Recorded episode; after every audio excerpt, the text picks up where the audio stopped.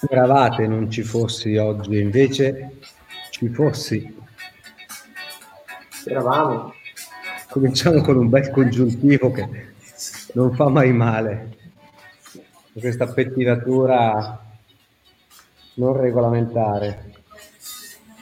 Com'è Ivan D? Qui ha piovuto D?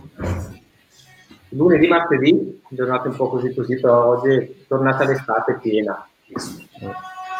Veramente stato, si stava benissimo, ottimale direi. Questo per andare in vacanza, meno per lavorare, però vabbè, offro ogni tanto. Uh, io stavo leggendo stamattina la parte del test di Downing dal libro originale e mi trovo una disfunzione unilaterale di sacro anteriore che poi dice fondamentalmente potrebbe corrispondere ad un innominato posteriore, cioè un iliaco posteriore, quindi manipola uno o l'altro secondo lui, però introduce già il termine di torsione, cosa che noi pensavamo fosse propria del buon Mitchell e invece, caro mio, già Downing accennava a questo concetto di torsione per cui trovi il sacro anteriore da una parte l'iliaco posteriore sempre dallo stesso lato e l'altro iliaco fa gioco forza, lo troverai adattato in anteriore. Quindi, stavo leggendo questa chicca del 1923 e qualcuno magari sorriderà, ma noi leggiamo ah, eh? la archeo-osteopatia. Sì, sì, sì. Avevo fatto un carotaggio nei libri della vecchia osteopatia. Eh, oh, veniamo da Bene, Anna, 13.32, siamo in ritardo, lanciamo la sigla.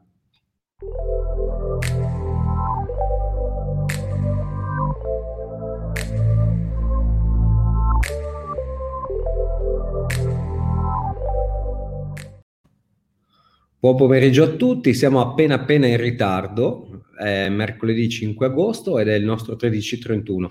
Sono Andrea Turrina, fisioterapista osteopata e... Ivan Masker Moretti, fisioterapista osteopata. Come va Ivan, tutto bene? Molto bene, grazie. Bene. Mm. Torniamo ad una parte tecnica, eh, ci siamo organizzati adesso in un paio di minuti confrontandoci con Ivan e pensavamo che fosse interessante parlare di quelle che sono le sciatalgie o le sciatiche dell'arto superiore. E tutti quanti, anche all'ufficio postale, con tutto il rispetto e un saluto, caro saluto agli operatori delle poste italiane, fa specie quando entriamo da fisioterapisti e osteopati e facciamo la fila per il bollettino e sentiamo che la signora sta parlando con l'addetto dicendo sai io ho una sciatica e giustamente dall'altra parte si condividono idee, processi diagnostici, trattamenti a volte congrui, altre volte no. Si parla, Ivan, di neurocervico-brachialgie. Vuoi introdurci all'argomento? Sì, diciamo che è una patologia che riscontriamo molto frequentemente tra la, tra la popolazione dei nostri pazienti. Generalmente interessa gli adulti, non necessariamente gli anziani. L'età di insorgenza più colpita è intorno ai 45-50 anni. Eh, come hai detto giustamente tu, parliamo, possiamo parlare in un certo qual modo di sciatica dell'arto superiore, in quanto si caratterizza come tra uno dei sintomi caratterizzanti è proprio il pattern radicolare di distribuzione del dolore a cui però si possono associare, ed è il motivo per cui si parla non propriamente di, eh, si parla appropriatamente di sindrome, altri sintomi come per esempio formicolio, debolezza muscolare, sintomi anche eh, vaghi che però possono in certi casi diventare molto severi e creare una eh, impotenza funzionale molto importante e un disagio grosso per il paziente. Insomma. Ecco, quindi già qua dobbiamo fare una prima distinzione perché non è un formicolio alla mano che fa una neurocervico-brachialgia, ma nemmeno il classico eh, bistrattato troppo nominato tunnel carpale, ad esempio non basta avere formicolio ad una mano per dire ok, ho un problema di neurocervico-brachialgia. Qui entriamo nello specifico della diagnosi da un punto di vista funzionale, per cui chiederei ad Anna di lanciare il nostro siparietto simpatico dei soliti sospetti.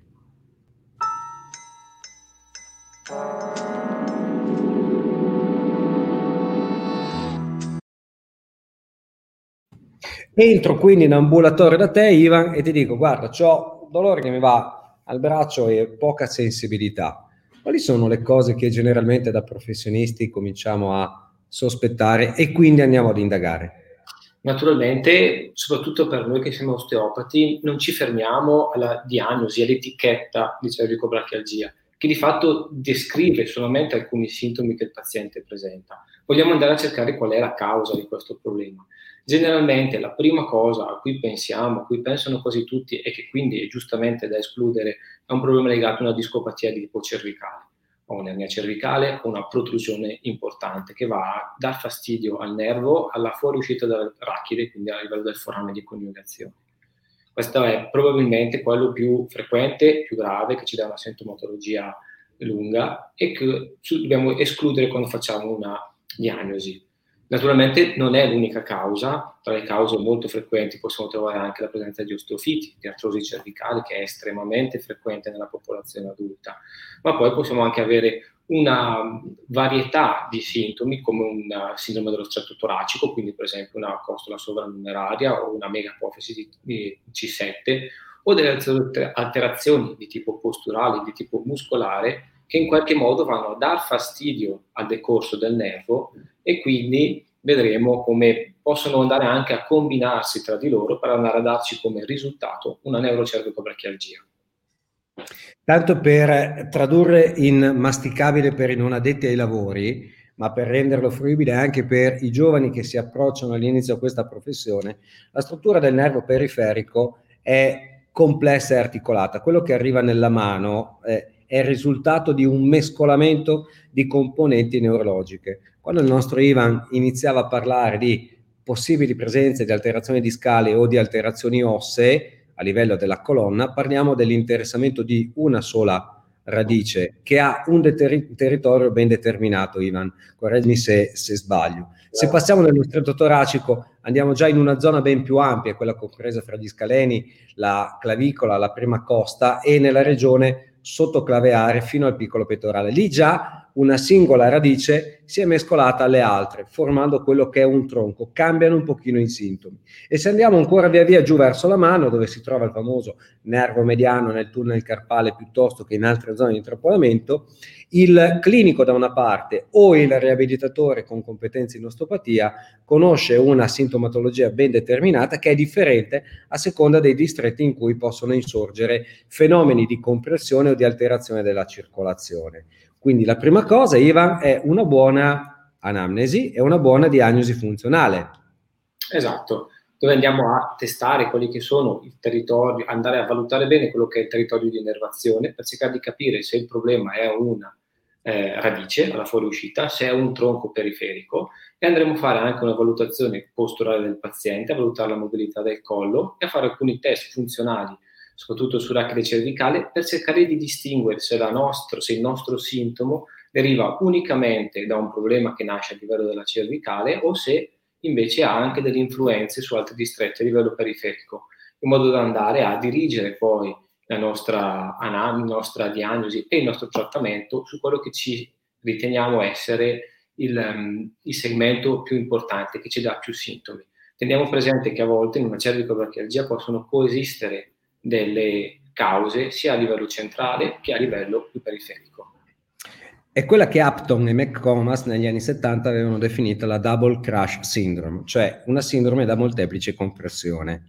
Quindi eh, introdurremo adesso con uh, Ivan l'importanza della valutazione delle disfunzioni, dei, dei, delle problematiche a livello del polso, del gomito, eh, che possono concorrere alla comparsa di sintomi ben più importanti di quanto ci si aspetterebbe da una banale protrusione, giusto Iva?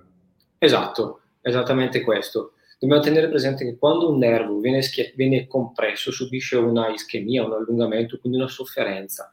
Quando viene compresso in più di un punto, di fatto queste compressioni si sommano, andando a portare una sintomatologia complessa. È quella appunto che è stata battezzata double crash syndrome. Teniamo presente che è molto importante, per questo noi osteopati siamo un po' dei testoni, conoscere l'anatomia e il decorso perfettamente dei nervi per sapere tutte quelle che sono le tappe, ok, dove possiamo avere una compressione, per andare a valutare in ciascuna tappa se vi è una compressione, perché molte volte anche eh, persone che hanno una diagnosi di discopatia cervicale in realtà possono andare incontro a una sommazione per cui oltre alla discopatia cervicale c'è una compressione per esempio a livello del tunnel carpale, oppure a livello dell'avambraccio, a livello della membrana interossea o a livello del gomito, anche dovute a disfunzioni osteopatiche che vanno a crearci dei sintomi soprattutto a livello distale, soprattutto a livello neurologico come formicolio e dolore. Sono quei, quei, disturbi che colpiscono distali appunto la mano, le dita, fanno perdere relativamente un po' di forza, la capacità di prensione e sono quelli che danno più fastidio sostanzialmente al paziente, quelli che motivano la persona a venire da noi. Arriviamo noi, facciamo la nostra valutazione funzionale. Quando troviamo segnali particolari non abbiamo paura di mandare eventualmente il paziente allo specialista competente o a completare quella che è una diagnosi. Per capirci, nell'elettroneurografia gli aghi vengono posti lungo tutto il braccio proprio per studiare non solamente quello che è la zona di fuoriuscita, ma andare a vedere tutti i distretti del braccio che concorrono alla salute e al buon funzionamento del nervo. Arriviamo noi e generalmente manipoliamo. Premesso che nessuna manipolazione sposta niente, o mette in condizioni qualcosa di funzionare, manipoliamo sempre per forza dove il paziente può presentare una discopatia o andiamo a manipolare altri distretti? Ed eventualmente perché, Ivan? Assolutamente no. Assolutamente no.